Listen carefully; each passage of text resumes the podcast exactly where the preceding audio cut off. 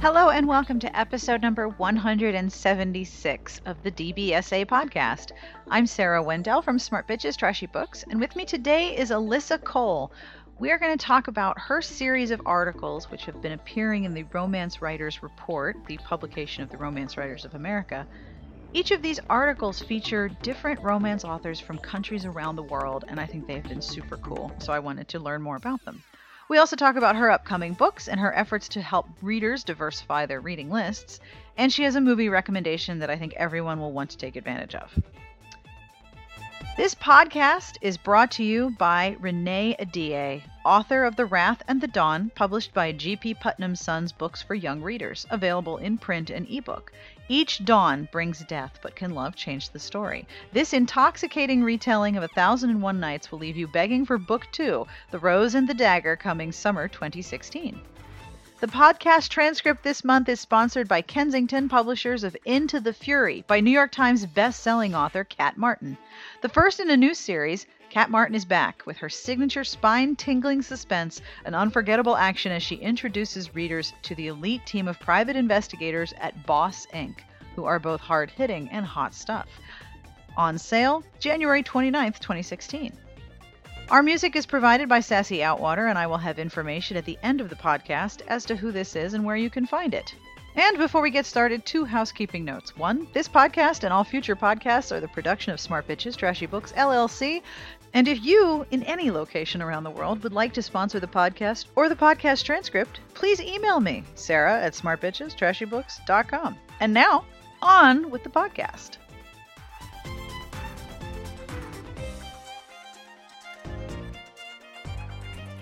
All right, so let's have you um, introduce yourself to the lovely people who are listening, many of whom I've learned are on the treadmill or on the bike in the gym. So they're all working out, and which makes me feel really slack when I'm recording.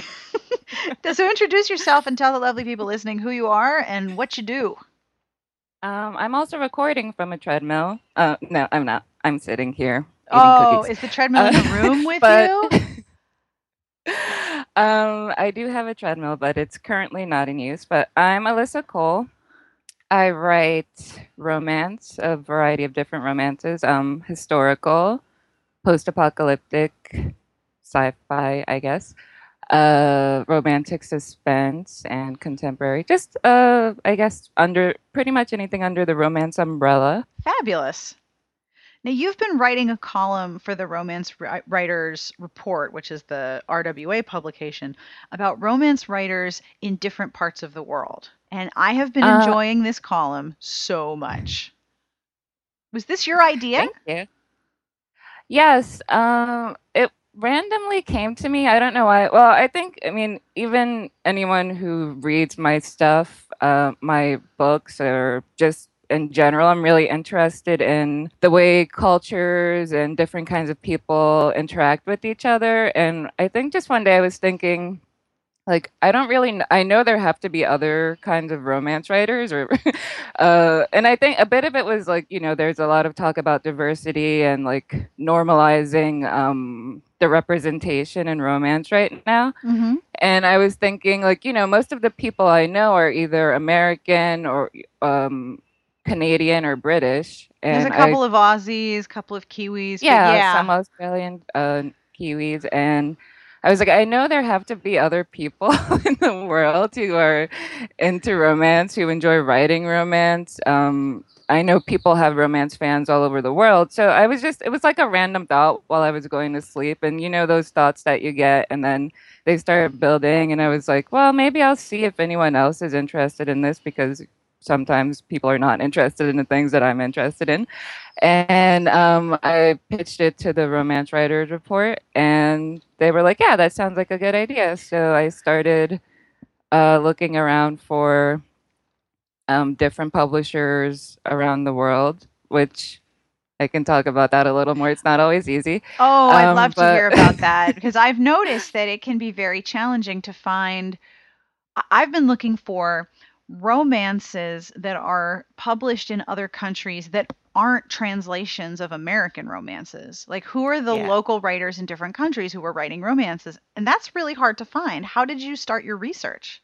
The first article I did was about Ankara Press, which is a Nigerian um, romance publisher. Mm-hmm. And I saw an article about them, and I was like, okay, cool. That was pretty easy for me because it had their name. I could. Um, they were re- they were relatively easy to find. Um, they're pretty. They have a web presence, and you know, a website and a Whoa. publicity department.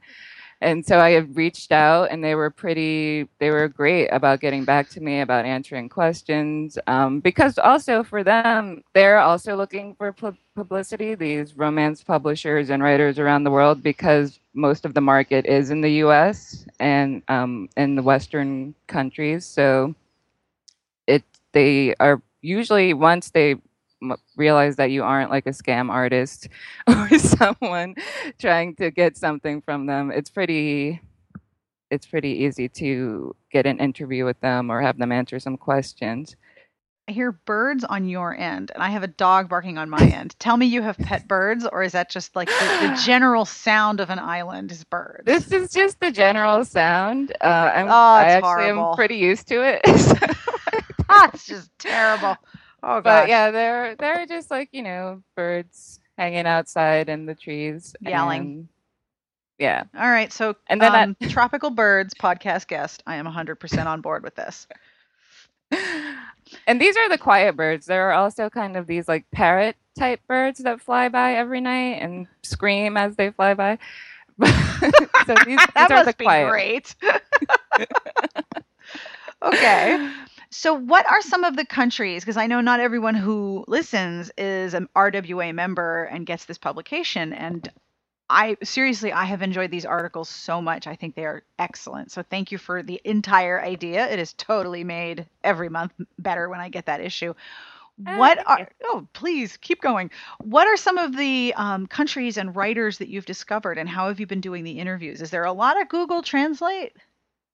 There hasn't been so far. Um, so first with Ankara Press, it was um, speaking with Nigerian authors and authors from that general region.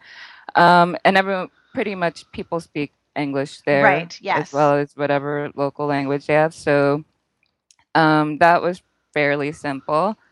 Then I did uh, South Asian romance, and I actually regret this one because when I first started, I didn't realize how that it would become an ongoing column, and so I condensed, instead of doing Indian romance, Pakistani romance, I made a South Asian column, and Oops. again, people there speak English, but that's if I could change one thing, I would go back and focus on the individual countries and, you know, even individual regions in the country. Hope maybe I can do that as time goes on. But um, yeah, so authors there uh, speak English. Right. Um, then the next one I did was Argentina. That was where the Google Translate problem first cropped up. Mm-hmm. Because, uh, I mean, and I know Google Translate sucks because, you know, my husband speaks French. I'm learning French. When we were first dating, sometimes there would be, you know, I don't know what you're talking about. And then I would Google Translate it, and it also, I wouldn't know what he was talking about. But for some for some reason, I thought it would be easier with Spanish, but it was not. Um, I'm sure the, the questions I sent them, I'm amazed that they understood what I, was, what I was talking about, and they answered the questions so well. And then I translated them with Google Translate, and I was like, I have... this doesn't make sense. And I know that these women know what they're talking about. So this is the Google Translate. Um, and then I was saved by Mister Cole, who also speaks Spanish. And I was like, hey. What does this help? mean? Yeah, th- this doesn't mean what that does it. Because there were just some things that were like just weird, totally weird or inappropriate. And I was like, I don't think that's what they're saying. And that was not what they were saying. So that's um, one thing I learned is uh, for, and like I speak, I understand a bit of Spanish. And even with that, I was like, I'm, I think you're wrong, Google Translate. Yeah. But um, so that was my first encounter really with like um, realizing that I'm going to have to put a little more uh, like, I can't wing it with Google Translate. I have to find someone who speaks the language fluently to help me translate it, because it's not fair to the authors if I ask them for an interview and then like put down some crazy response which they might they might not see and be able to correct if they don't speak English.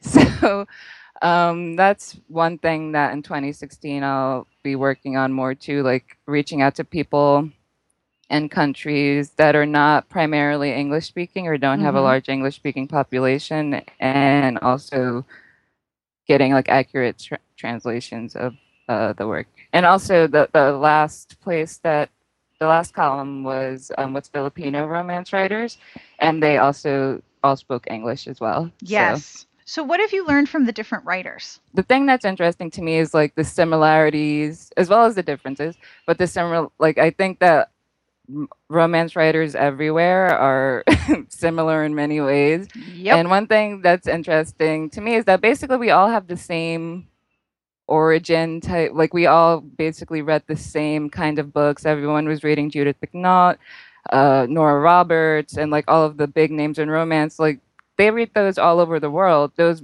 Mills and Boon, Harlequin influenced people all over the world. And like it's interesting now because I feel like now uh, the results of people growing up and reading those books, and with the current um, technology we have, those things are coming together and allowing people who maybe wanted to write romance before but didn't have uh, the they there was no resource or no outlet for them to do that. Now that technology is spreading because of the internet, romance writers all over the world are able to write the kind of romance they love with their own, but um, adding their own, you know, cultural elements or just their own personal, even beyond culture, their own spin on it. And I think that's a really great thing. And I think that's something that's even happening in the U S right now with mm-hmm. the um, diverse, trying to diversify and, um, you know, make publishing, romance publishing reflect the reality of the world more. And the women who now. read it and the women who write it. Yeah. And like, so that I just found that like so fascinating, just like thinking that all over the world, there are all these, you know, young women and men too, growing up and reading these books, and the effect that romance has had all over the world, basically. I remember when um, I learned that, I was shocked because I would receive email regularly from people who would start their email by apologizing for their English and then explain to me that they learned English solely so that they could read romance, because where they live, romance is not translated into their language. And because that's what they wanted to read, they learned English. And I, I had that message sent to me more than five times from five different countries. And I was sort of like, are you serious? Like if the only thing that I wanted to read was in a different language and I had to lead, learn to read the language in order to get my hands on it, that's a staggering amount of dedication right there. Yeah. The romance fans, when they say romance fans are the most dedicated. I, They're not lying. I, yeah. That is legit uh, true. The other thing that I noticed that's interesting, um, again, all around the world, it's generally um, written by women and read by women. Although, um, you know, here too, there in the U S and England and um, Canada too, there are guys who read romance. But um, in other places, like uh, when, with the Ankara Press, the Nigerian press, um, mm-hmm. they one thing that was really interesting to me is that there's really no stigma for men reading romance novels in that region. I don't know if that's true of other places um, in Africa, but they said, like, you know, you can be at the airport and see a dude reading a Mills and Boon, and it's not like, oh, check that out. Like, it's not considered a weird thing just because reading is reading, no matter what you're reading. So I found wow. that really interesting. That is interesting, because I, I remember very clearly seeing A, a gentleman in the Taco Bell one time when I went with my husband, and he was reading Nora Roberts, not J D. Robb, but like Nora Roberts. And I and I was like, okay, it is against the reader's code for me to interrupt this gentleman's meal while he is reading. But I really wanted to be like, you are the best, dude. You rock. Because he was just totally chilling in Taco Bell with a big old Nora Roberts novel. And I was like, yes. Because it's not a, something I would see very often, and I wish I saw more of. How cool that it there's no male-female stigma attached to it in Nigeria. Yeah, and I think that's, you know, it's just a societal thing. Um, I mean, in most places I've where I've spoken to authors. There, there is the general romance, you know, romance versus real fiction um, type argument, that the same that we have here, and people seeing romances as less than or not serious writing. But um, everyone I spoke to everywhere also said that that was changing, and that the books were gaining more respect, um, predictably, as they became bigger money makers for publishers and authors. No, the devil, you know, you say. Who would imagine? But yes. Um, so I think that's something that is being reflected, you know, around the world. But um, I think there is still the kind of, in many places, there is still the kind of stigma of feminine literature, and not, um, I think, hopefully that's slowly fading away. Well, quickly, but, you mm-hmm. know, slowly too. Either any kind of fading away will be good, because it's just, you know, there, I'm sure there are dudes who would love romance if they gave it a try, and but there's just this whole societal, you know, misogynistic idea that that's something men can't do, uh, which is ridiculous. So it was, re- yeah, it was really refreshing to see that, uh, you know, in, in at least one place in the world, there is no kind of gendered reading preference for romance. How is success measured in other countries? I'm always curious about this. If you're an author and you're publishing in a genre that's slowly gaining respect in your in your country, are there bestseller lists there? Are there measurements, or how are they determining success? Is that something that you talked about in your interviews? I actually, that's an, a really good question. Um, I haven't asked about bestseller lists. I generally have asked about their own, like if I'm speaking to authors or to the publisher, like why they write what they write, mm-hmm. um, how they interact with other authors and with readers. But I haven't asked generally about success, um, just because, yeah, it, it is something that I think is in different places can be interpret it differently. Mm-hmm. Um, for example, when I was speaking, when I interviewed the Filipino authors, they were, you know, they all seem like they have all, they're very organized and have all of their stuff together, but there are certain things that hinder them. Like many people in the Philippines don't have e-readers. Mm-hmm. So like they couldn't really measure their success there as well as they, as someone in a Western country who is mostly published in the United States and has most of their readers in the United States. Yes. So there are things like that. Um, and also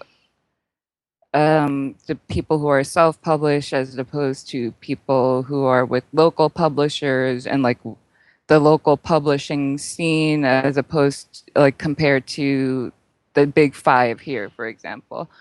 So that's something, and that's also something else that I want to explore more this year, like speaking to publishers and editors, um, more fo- more focus on publishers and editors as well, in addition to uh, romance authors, because mm-hmm. I think it would be great to know how those things are measured in other countries.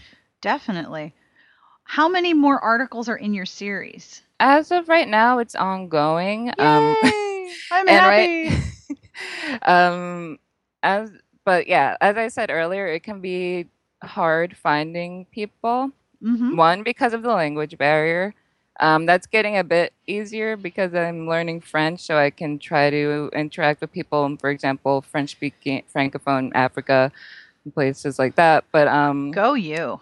Other places can be harder, and also um, places that don't Re- rely that much on the internet for reading. Mm-hmm. Um, that can be harder because, like, they won't have like a, a a website with all of the information you need.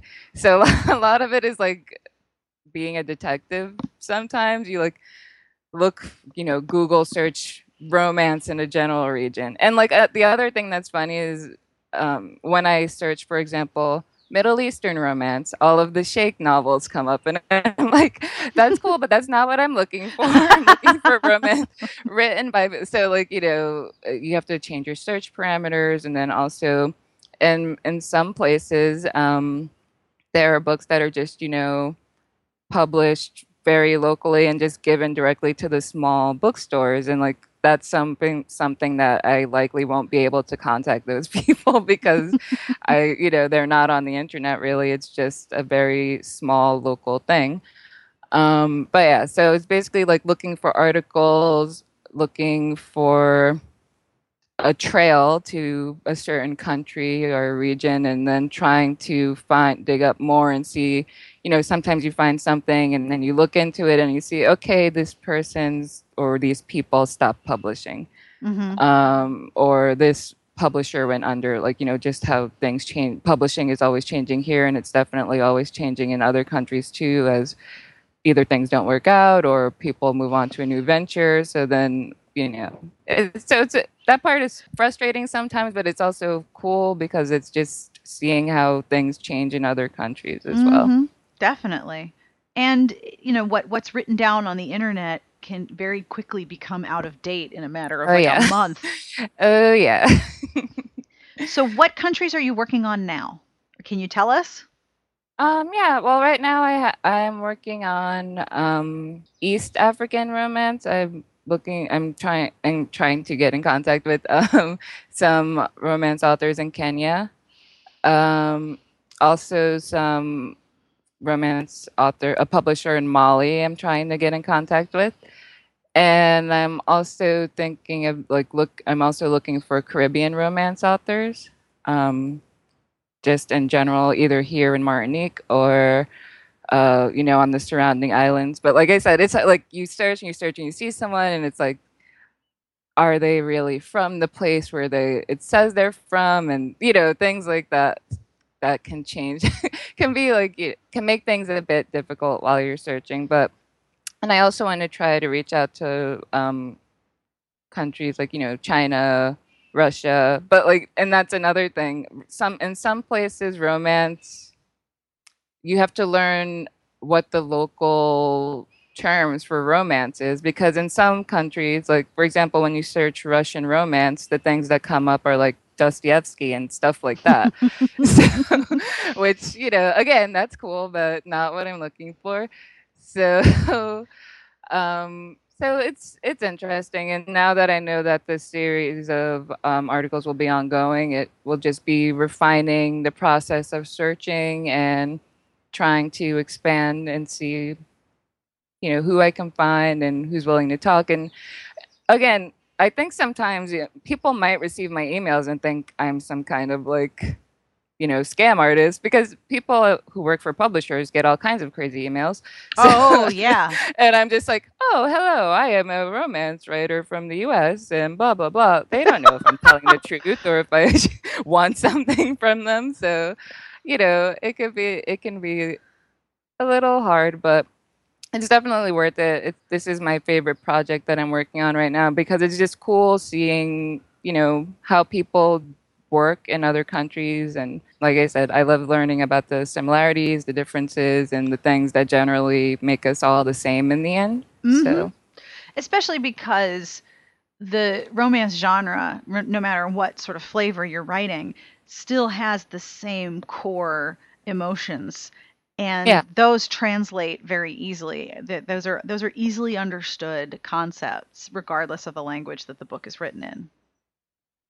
Yeah, and it's cool because, um, like, even one question I like to ask is like, what romance is popular mm-hmm. in, in your region, and I feel like that can kind of reflect what's going on in a general area. Like for the South Asian romances, um, a lot of the, most of the authors said that college romances were really popular. And, mm-hmm. you know, I guess that would translate to new adult yep. here, but like kind of if there's a boom of people that age and like, that's a big thing, people going off and, um, you know, women going off to college and the new experiences that they have. Um, I think that's pretty cool. And like in Argentina, historicals are really popular because people love like looking, like looking back in time at historicals are popular here in the U S too, but in general, like British historicals.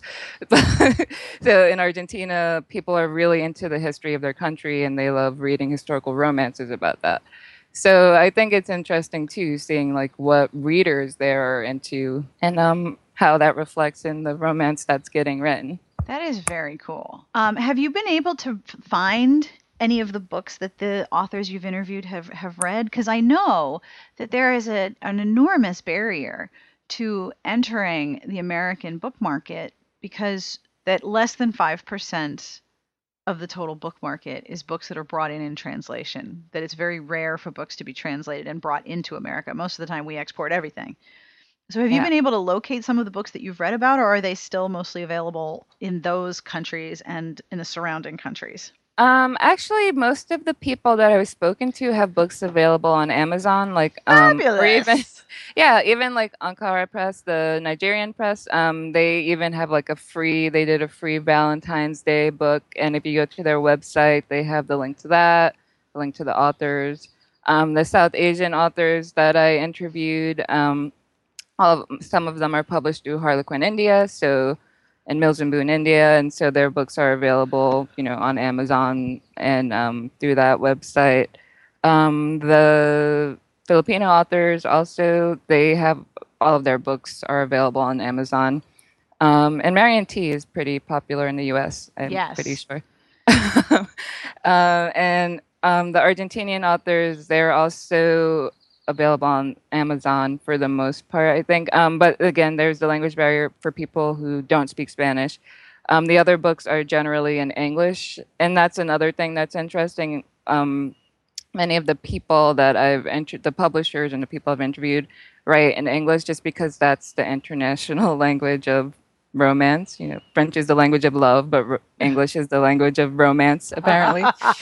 so, um, That's and that's like you said before. People who learn English just to read romance. Um, that's just um, in general. Mm-hmm. People write in English, so it's marketable to the largest population of romance readers, which is, uh, which are is, is who are English speaking. Right, of course. Uh, the other interesting thing is that people, um, in addition to writing in English, though, people do uh, publish translations into their languages or um, even local dialects. So that's something that's pretty cool as well, making it, they also make the books available for people who don't speak English.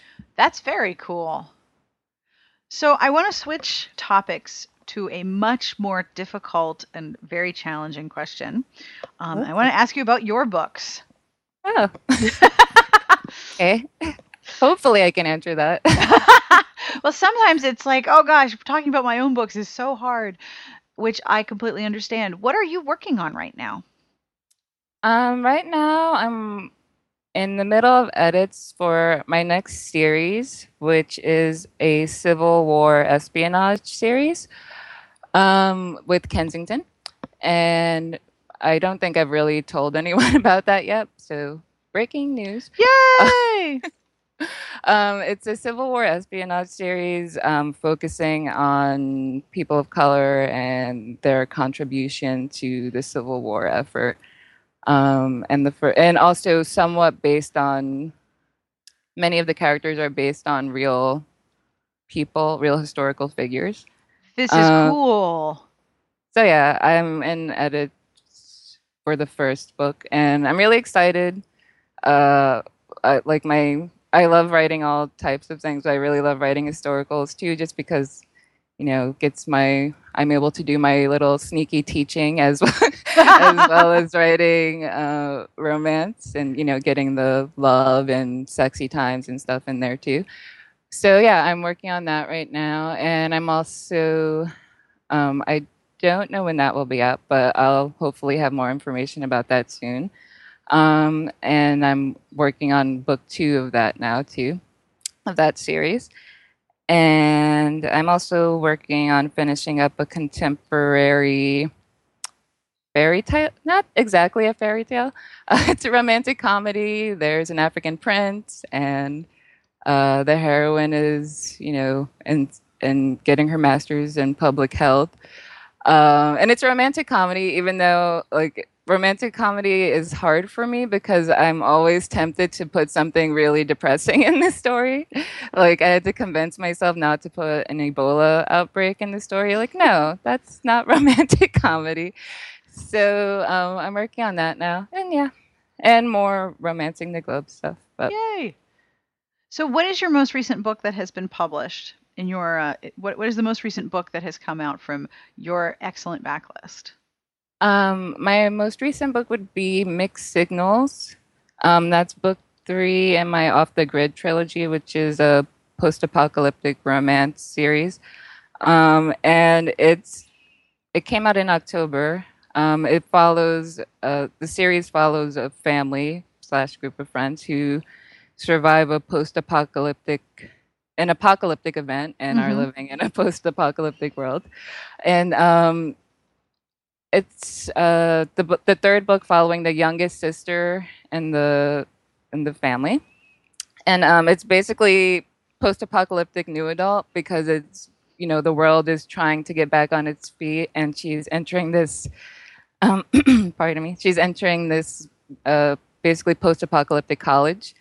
And so, uh, but it came out in October, and it's it was nominated for an R T award. People seemed to really like it, which made me happy because I was like, this is the book that's going to make everyone hate me. And then, and then people were like, oh, no, we actually like this book. So, that, you know, why did you that, think people would hate you? Uh, I don't know. You know, authors put a lot of pressure on themselves, and like no. I was just, you know, terrified. I was like, maybe I did, you know, maybe it was crappy. Like, you know, you you convince yourself of all of the things that are wrong with your book. So I was very happy uh, when that wasn't the case. Fabulous, nice job. Isn't it nice when you're wrong? Yeah, when they, for things like that, definitely. Um, yeah, so that was the last book. The whole series, well, it was a trilogy. Um, all three books came out last year, and um, they're post-apocalyptic, but they're not zombie. It's not zombie stories, which I love zombie stories, but um, I guess it's kind of like gentle post-apocalyptic in a way. uh, I don't know if that's a genre, but it's, you know, I feel like a bit more realistic, or not like there aren't zombies chasing people down. It's more about the human issues that come up. Right.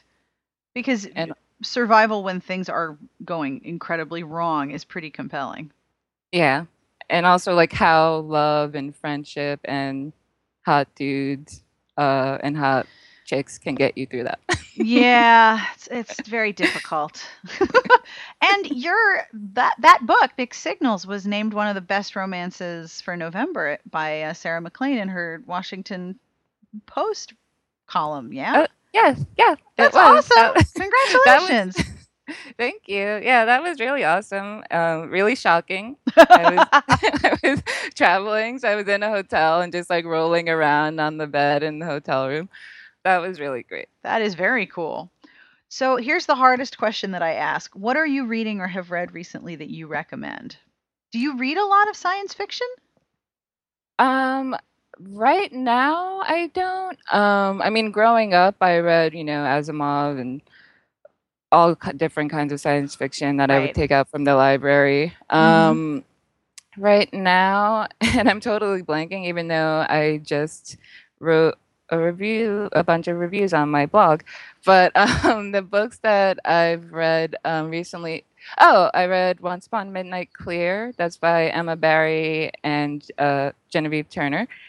And it's a free, you know, freebie novella that's really, really, really good. Ooh, um, hello, I'm listening. It's, it's part of their historical, they have like um, a historical series set during the nineteen sixties, um, the space race. Mm-hmm. And this is a prequel. It's set at the end of the nineteen forties. And it's just like really well written. And I told them, I was like, I was getting really angry while I was reading it, because I was just like, why is this so good? Like, I'm getting mad. Uh, I don't know if anyone, I don't know if anyone else has that feeling of like when you're reading a book and you're just like, how dare you be this entertaining and good? Um, I, you know, have temper problems, so maybe that's just me. Um, what else? I've read some Jeannie Lynn that I really enjoyed um, from her her steampunk series. Uh, what else have I read? Courtney Milon's Once Upon a Marquess, of course. Right. Uh, amazing. Tessa Dare's latest, amazing. And also, like, I'm. T- it's also hard because I'm trying to remember stuff that I've read. Like, what is actually released? I have this what problem. I-, I very much I have this problem.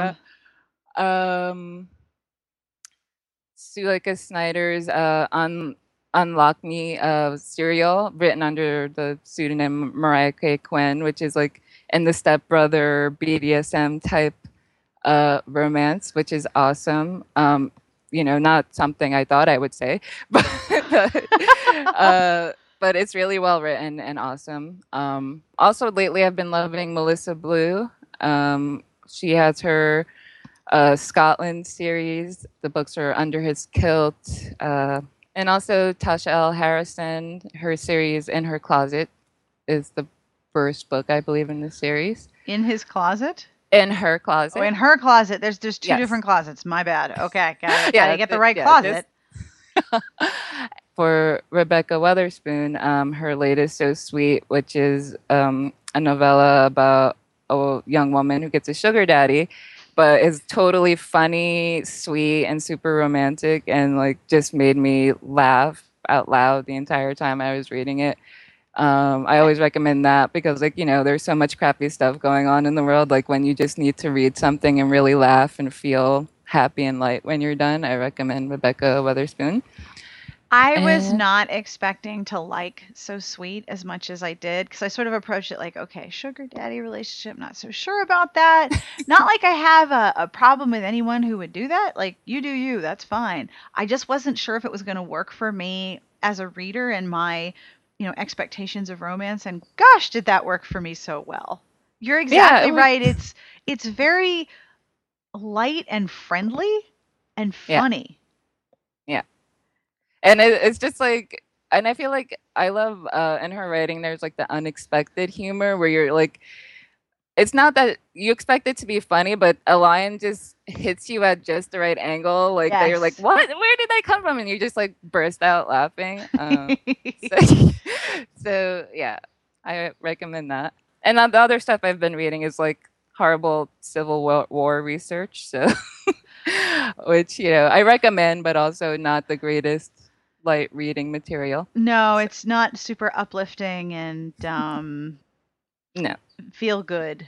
It's, it's kind yeah. of feel crappy, that research. Yeah. Can you talk a little bit about the, the espionage series? Can you can you share a little bit more details, or is it too soon? Oh, no, I'll share some details now. Um, the first book follows a woman. Um, she's a free black woman living in the North, mm-hmm. uh, but she she joins a secret society um, and goes undercover. She poses as a slave and um Civil War Richmond to funnel information uh, to, you know, to the society, secret society, and to Washington, to the Capitol.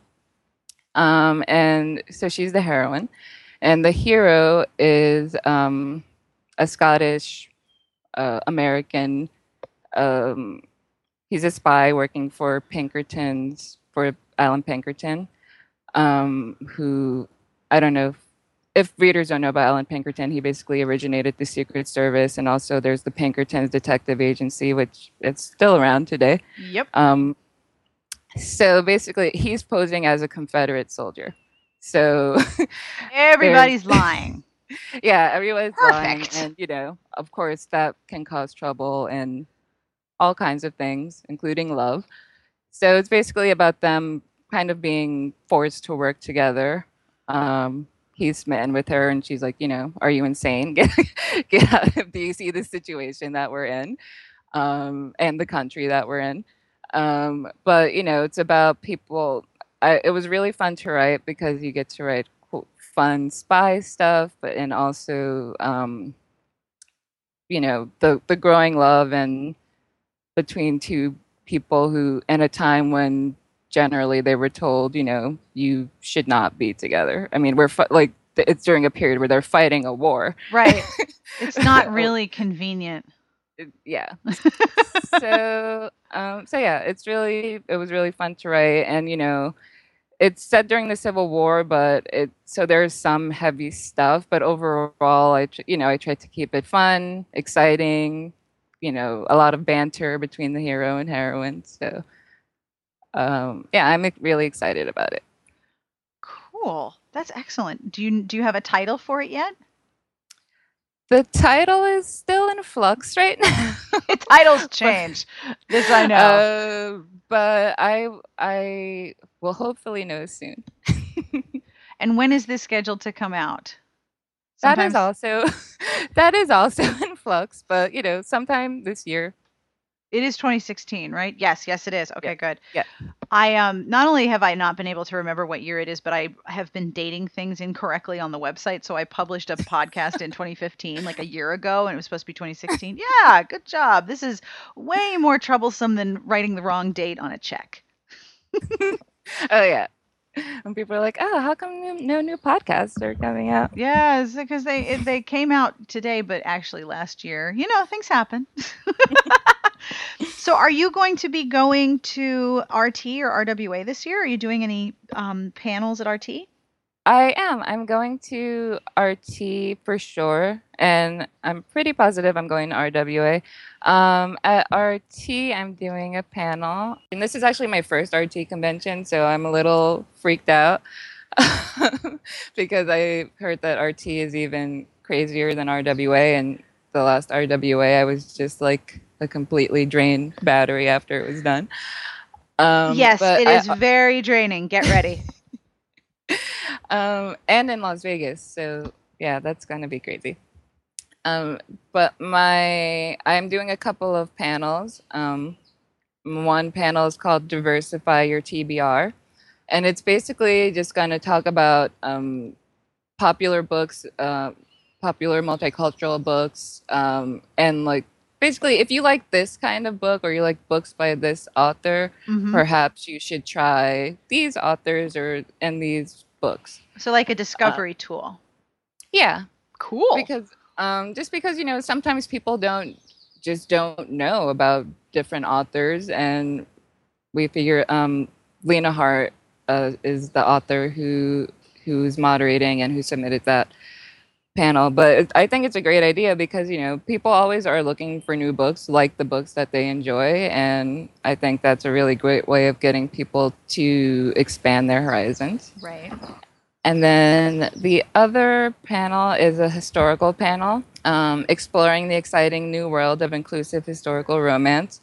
And so it's just talking about, you know, the different, um, how historical romance is growing and changing to include um stories that weren't necessarily always told, or if they were told perhaps weren't the at the forefront of romance. We'll just be talking about how, you know, historical romance is changing for the better. So so there were there there weren't just white people in history?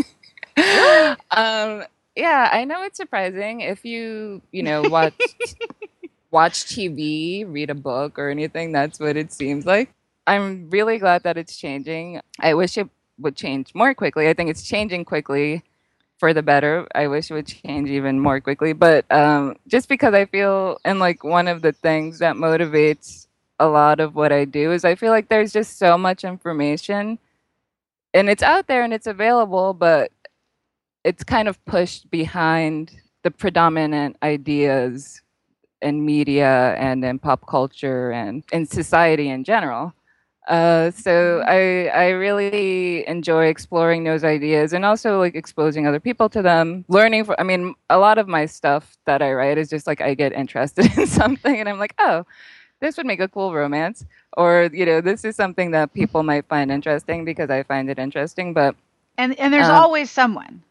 There's yeah. always someone who's interested. Like I have many, many re- recurrences of, I, I can't be the only one that thinks this is really cool, right? And then you sign on and everybody's like, this huge group of people are like, that's awesome. Let's talk about this for hours. Yeah. And like, especially with historical romance, I just feel like there's so much stuff there to be discovered and that make for great, make for great stories in general, but mm-hmm. especially great romances.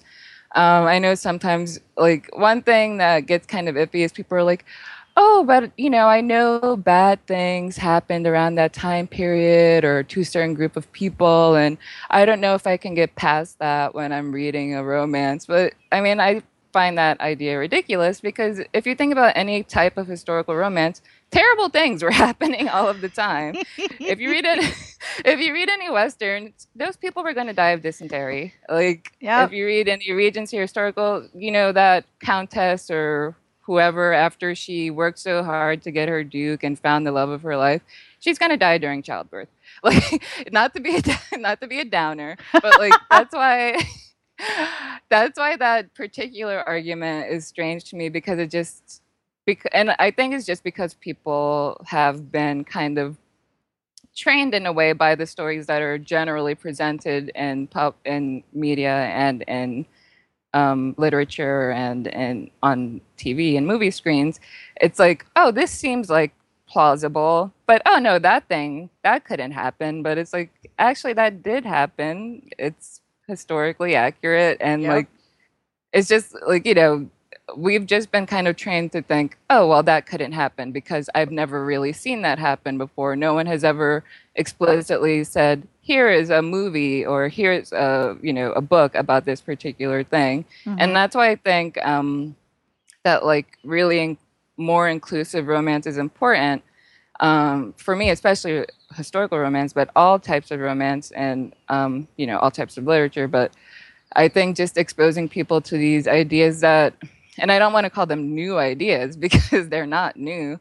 It's just uh, less represented ideas that are, you know, they are historically accurate and make just as much sense as any other story you would read in romance, except the only difference being that they haven't been traditionally represented, so they can seem implausible. Or, and I think that the implausibility is just kind of the brain's reaction to, well, how come I never saw this before if this was possible? So, you know, and also just showing, expanding the, the idea of what was possible and what wasn't to meet act- reality. And also the idea that for a lot of readers, when they go back to a familiar setting, whether it's a particular science fiction world or a historical or even a particular made-up small town with a cute name in a contemporary setting, the familiarity of the world building is part of what they're drawn to. So the unfamiliar can be can be met with a lot of resistance that is not necessarily justified. You know what I mean? Yeah. Yeah, I definitely agree with that. But I think that's, you know, like I said, I think it's changing. Yes. Hopefully it keeps changing. And um, just like how I was saying before, that for people, for writers all around the world, the internet, social media, and just Um, access to other people has changed their ability to get the word out about their product, or even just to know that there are other people like them, like in their own country or in their general region, who are writing what they write and yep. like reading what they read. Um, I think the same thing will work for more representative romance, just because for me, it's just a given. Like, it's some people see it as like, oh, why is this being pushed? I think that there can be a bit of resistance to the change, to change and like be, going back to what you said, people are comfortable with a certain thing.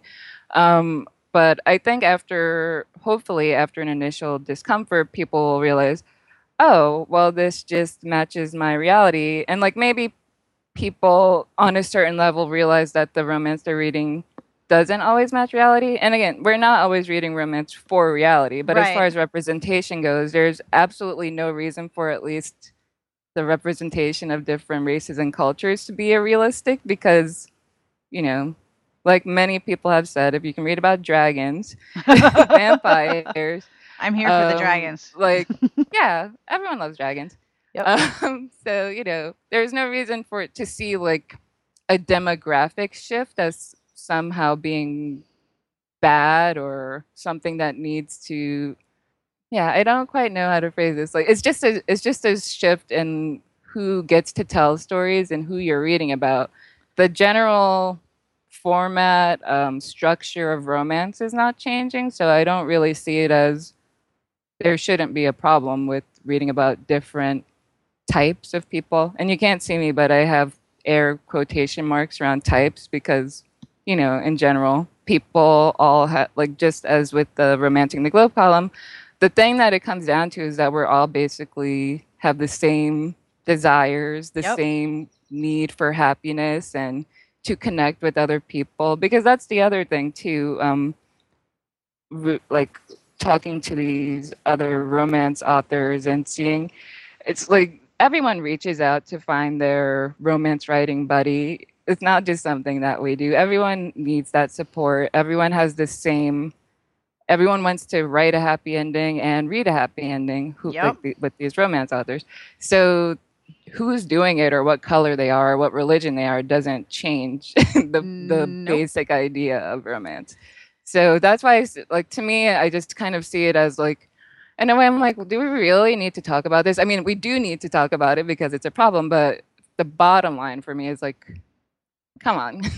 Like, get with the program. Like, it's not it's not like we're like being like, you must eat Brussels sprouts if you hate Brussels sprouts. Like, I like Brussels sprouts, but you know, and Brussels sprouts are cool right now anyway.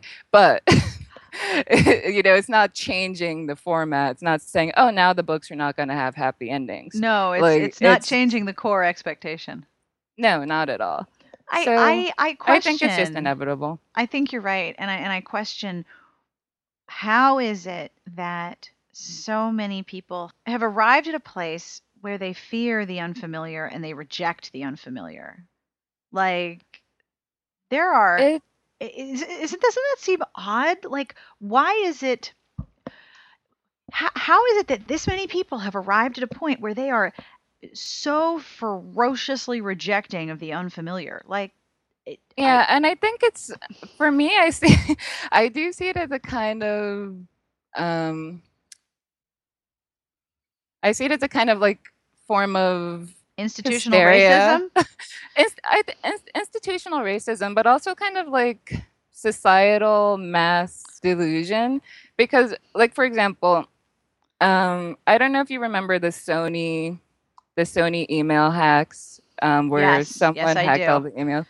And the emails were released, and like you would see these Hollywood producers just saying things that may do not match with reality at all.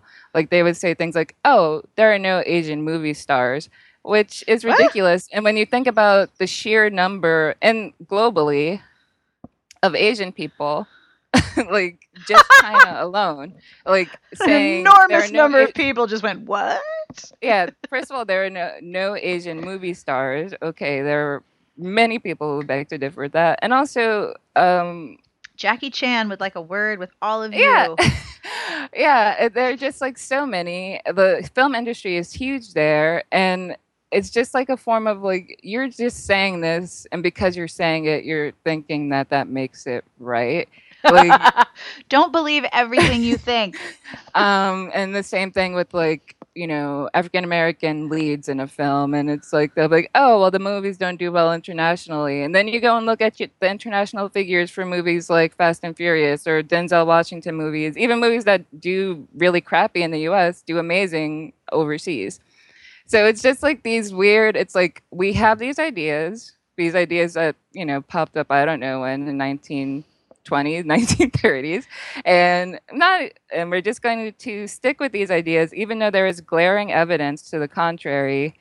Um, and you know, it's the same thing with female directors. Like, oh, we can't have female directors. There aren't any female directors, or you know, we couldn't find anyone for the project, and things like that. It's just like this, these preset ideas. And I think I'm talking about Hollywood, but I think there are similar problems in publishing where there are just these preset ideas of, oh, well, you know, these books don't sell well. And then it's like, is the book not selling well, or is it not being marketed well?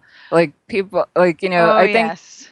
I don't think you need to make huge differences, but sometimes you do need to consider other audiences. And this is where I think too, where um, also having more people of color, people of different religions and ethnicities um, behind the scenes in publishing as editors, as mm-hmm. agents. And I think, honestly, more predominantly, the marketing and sales department.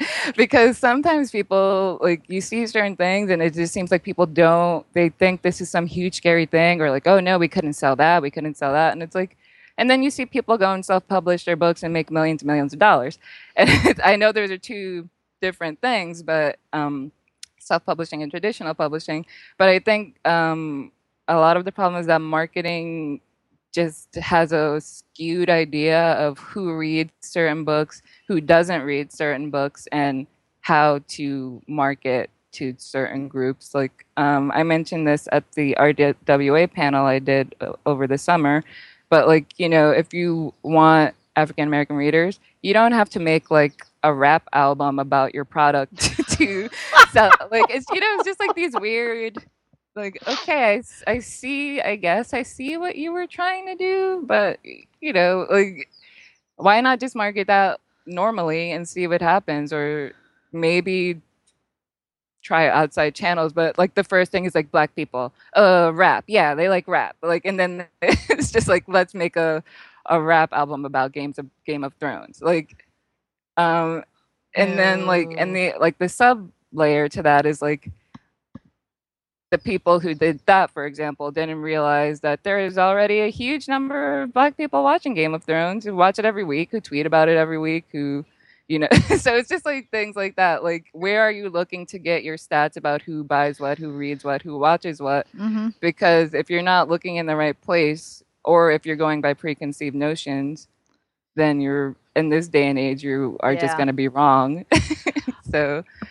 Yeah. One of the things I, I've been thinking a lot about lately, especially because it was, you know, it was just the holidays, and a lot of people have miserable family experiences at the holidays. And I think a lot of that tension comes from the huge distance between the reality of your family and the expectation of what families should be doing and what families should feel on, on on a holiday like Christmas or whatever. So you should all be in your pajamas having a wonderful morning, and everyone loves everyone, and you're all warm, and all the all, none of the nightgowns that you got have scratchy tags, and everyone's comfortable and everyone gets exactly what they want. And it's this sort of homogenized, beautiful, comforting reality that does not exist. And the distance between your actual family with actual human problems and actual tensions and, you know, people who you really don't like despite sharing a lot of genetic code with them, the distance between that and this idealized um, concept is very painful, the larger the distance it is.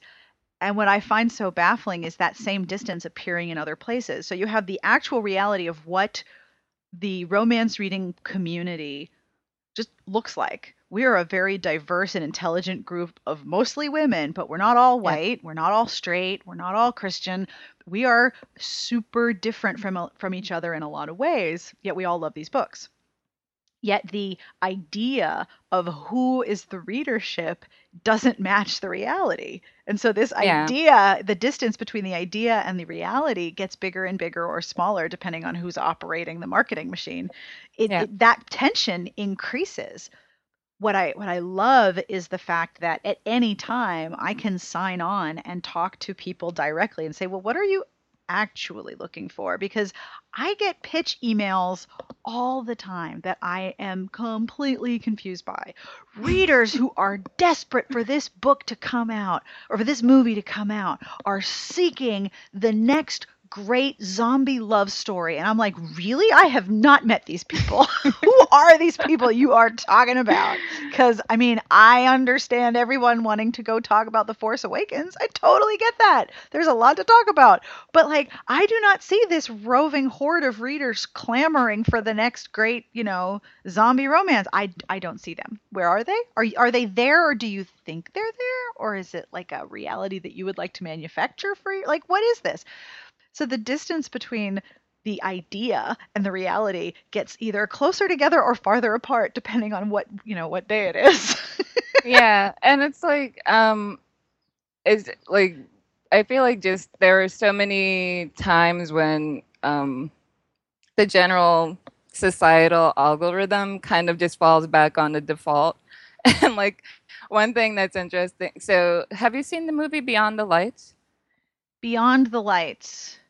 It's a romance movie that came out in twenty fourteen. Um, I don't think I have, but I I have younger kids, so my movie going is extremely animated.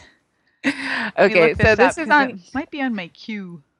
It's on Netflix, and the director is uh, Gina Prince-Bythewood. She also did um, Love and Basketball. And so, okay. Oh, so I, it's um um Gugu Mbatha-Raw. Uh, how do you say her last name? Uh, Mbatha-Raw. Mbatha-Raw. Thank you, because I have only read it and never said it. But I oh, I have this on my queue. I know exactly. Okay, all of a sudden my catnip activation has occurred. Yes, tell me more. Okay. And so one of my twenty sixteen resolutions is to make everyone watch Beyond the Lights. But it's also, to me, an example of the weirdness that happens when people see, when marketers and people in charge see a movie or a book or whatever with uh, a person of color or people of color as the leads. And so this is basically a straight romance movie. Like, and I'm, it's funny, it's sad, it's so romantic. And I just watched it um, a few weeks ago.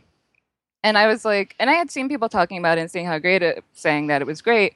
Um, when I saw it marketed, it was like kind of weird. Like I couldn't tell if it was like a mother-daughter family relationship movie, if it was a romance or like uh, it's set in the music industry. Like I couldn't really tell what it was about. Um, but it's like, it's straight romance and it's amazing. You you All need right. to watch it. I, Anyone I'm listening to this, this, you need to watch it.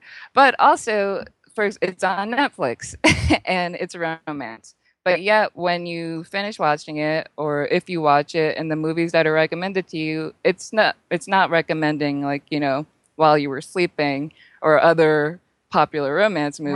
Right. It's recommending like Tyler Perry's Medea or like you know whatever oh, okay. other black movie. So it's like again miscategoriz- miscategorization. Just because the people in the movie are black and the director is black, it gets Um, shuffled off into this other category when someone who loves While You Were Sleeping or someone who loves, you know, other great rom-com would love or this just movie. Great romantic movie would love this movie, but that's not what's getting recommended to them when they finish watching those movies. So it's like, I just feel like it's a perfect example of like, if this movie had been marketed well, like I feel like everyone who loves romance should at least give this movie a try. We all have different tastes. Maybe you won't like it, but it, I feel like it's a movie that like I, and um, I was speaking on Twitter and Emma Barry said something like, you know, I couldn't believe that everyone in Romancelandia wasn't talking about it. And it's like, it's true. This is something that I think every most romance readers would love this movie, but no one played on that marketing device. No one played, looked for the romance angle because it was presented like, you know, it was like, oh, this is just like a black movie. It's not like it wasn't seen the nuance of it's a romance movie and you're really going to love it. And like that wasn't hyped up how it is. I mean, romances in general in film are, you know, currently there haven't been any great rom-coms to my knowledge. No, I was I, I, I was I was talking at length with uh with Liza Palmer. I was talking with Liza Palmer about that because she now works for Uh, BuzzFeed because they are getting into scripted content and yeah. she is a huge rom-com fan and there have not been good ones for years. And I'm and I'm laughing listening to you talk about how, you know, the minute you watch this movie, all of your Netflix recommendations are Tyler Perry movies. It makes me think of Rebecca Weatherspoon saying, I do not write in the genre black lady. It's not a genre. Yeah. This is not a genre either. Oh my gosh, I really want to see this like right now.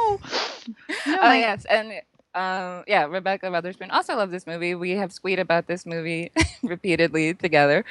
Um, How but did yeah, I it's just miss this? Of like, when did this come exactly. out? Oh, twenty fourteen. I was very firmly in animated movie land. if, it, if it has actual humans in it, it's really unlikely that I've seen it because when we, because you know, going to see the movies with like four total humans is expensive. So yes. when we do it, we're going with you know. Yeah. Pixar, DreamWorks, Disney. Ki- I don't think the kids would be too into this movie. Nah, maybe. This is totally There's all for dog. Me. They would all like the dog. All for me. This is my movie. Go to bed, everybody. Actually, um, you know what? My husband is out tonight, and my kids are going to bed early, and I have a date with this movie. Yay! I, I am happy to hear that. Thank you. Because, because I'm. Uh, it's just for me. It's just like the most blinding that I can think of currently example of like p- when salespeople and marketing people.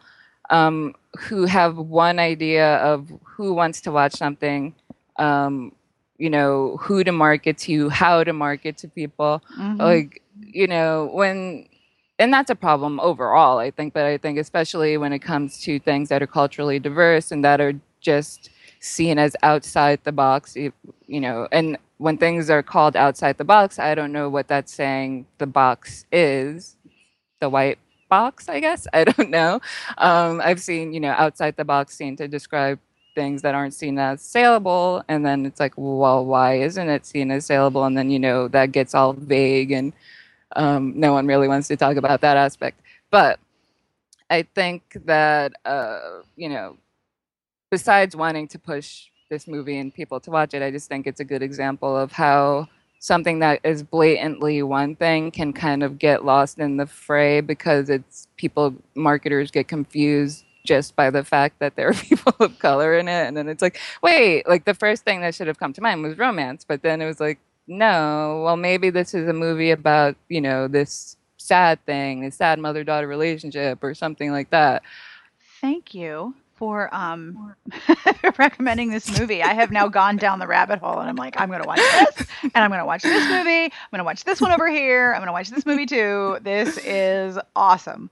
Thank you. I really appreciate this recommendation. Because I don't know how I missed this. What the hell? Dude, I am squarely in this demographic. And that is all for this week's episode. I want to thank Alyssa Cole and all of the birds in Martinique for their guest appearance. If you would like to find some of the books or the movie that we discussed, the show notes at smart bitches trashy books dot com will have links to all of the things. And if you have ideas or suggestions or you want to ask a question, you can email us at s b j podcast at gmail dot com or you can leave us a message at our Google Voice number one two zero one three seven one D B S A. Please leave us your name and where you're calling from because some of you are so awesome as to leave nice, cool messages.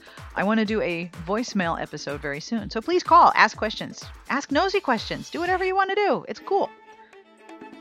The music this week was provided by Sassy Outwater. This is Deviations Project, which features producer Dave Williams and violinist Oliver Lewis.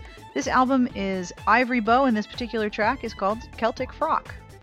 The podcast this week was sponsored by Renee Ahdieh, author of The Wrath and the Dawn, published by G P. Putnam's Sons Books for Young Readers, available in print and ebook. Each dawn brings death, but can love change the story? This intoxicating retelling of A Thousand and One Nights will leave you begging for book two, The Rose and the Dagger, coming summer twenty sixteen. The podcast transcript this month is sponsored by Kensington, publishers of Into the Fury by New York Times bestselling author Kat Martin. The first in a new series, Kat Martin is back with her signature spine-tingling suspense and unforgettable action as she introduces readers to the elite team of private investigators at Boss Incorporated, who are both hard-hitting and hot stuff. This book is on sale January twenty-ninth, twenty sixteen. Future podcasts will include me talking about romances, because that's how we roll here. I have interviews planned, but if you have ideas or suggestions, please contact us, because I love to hear from you.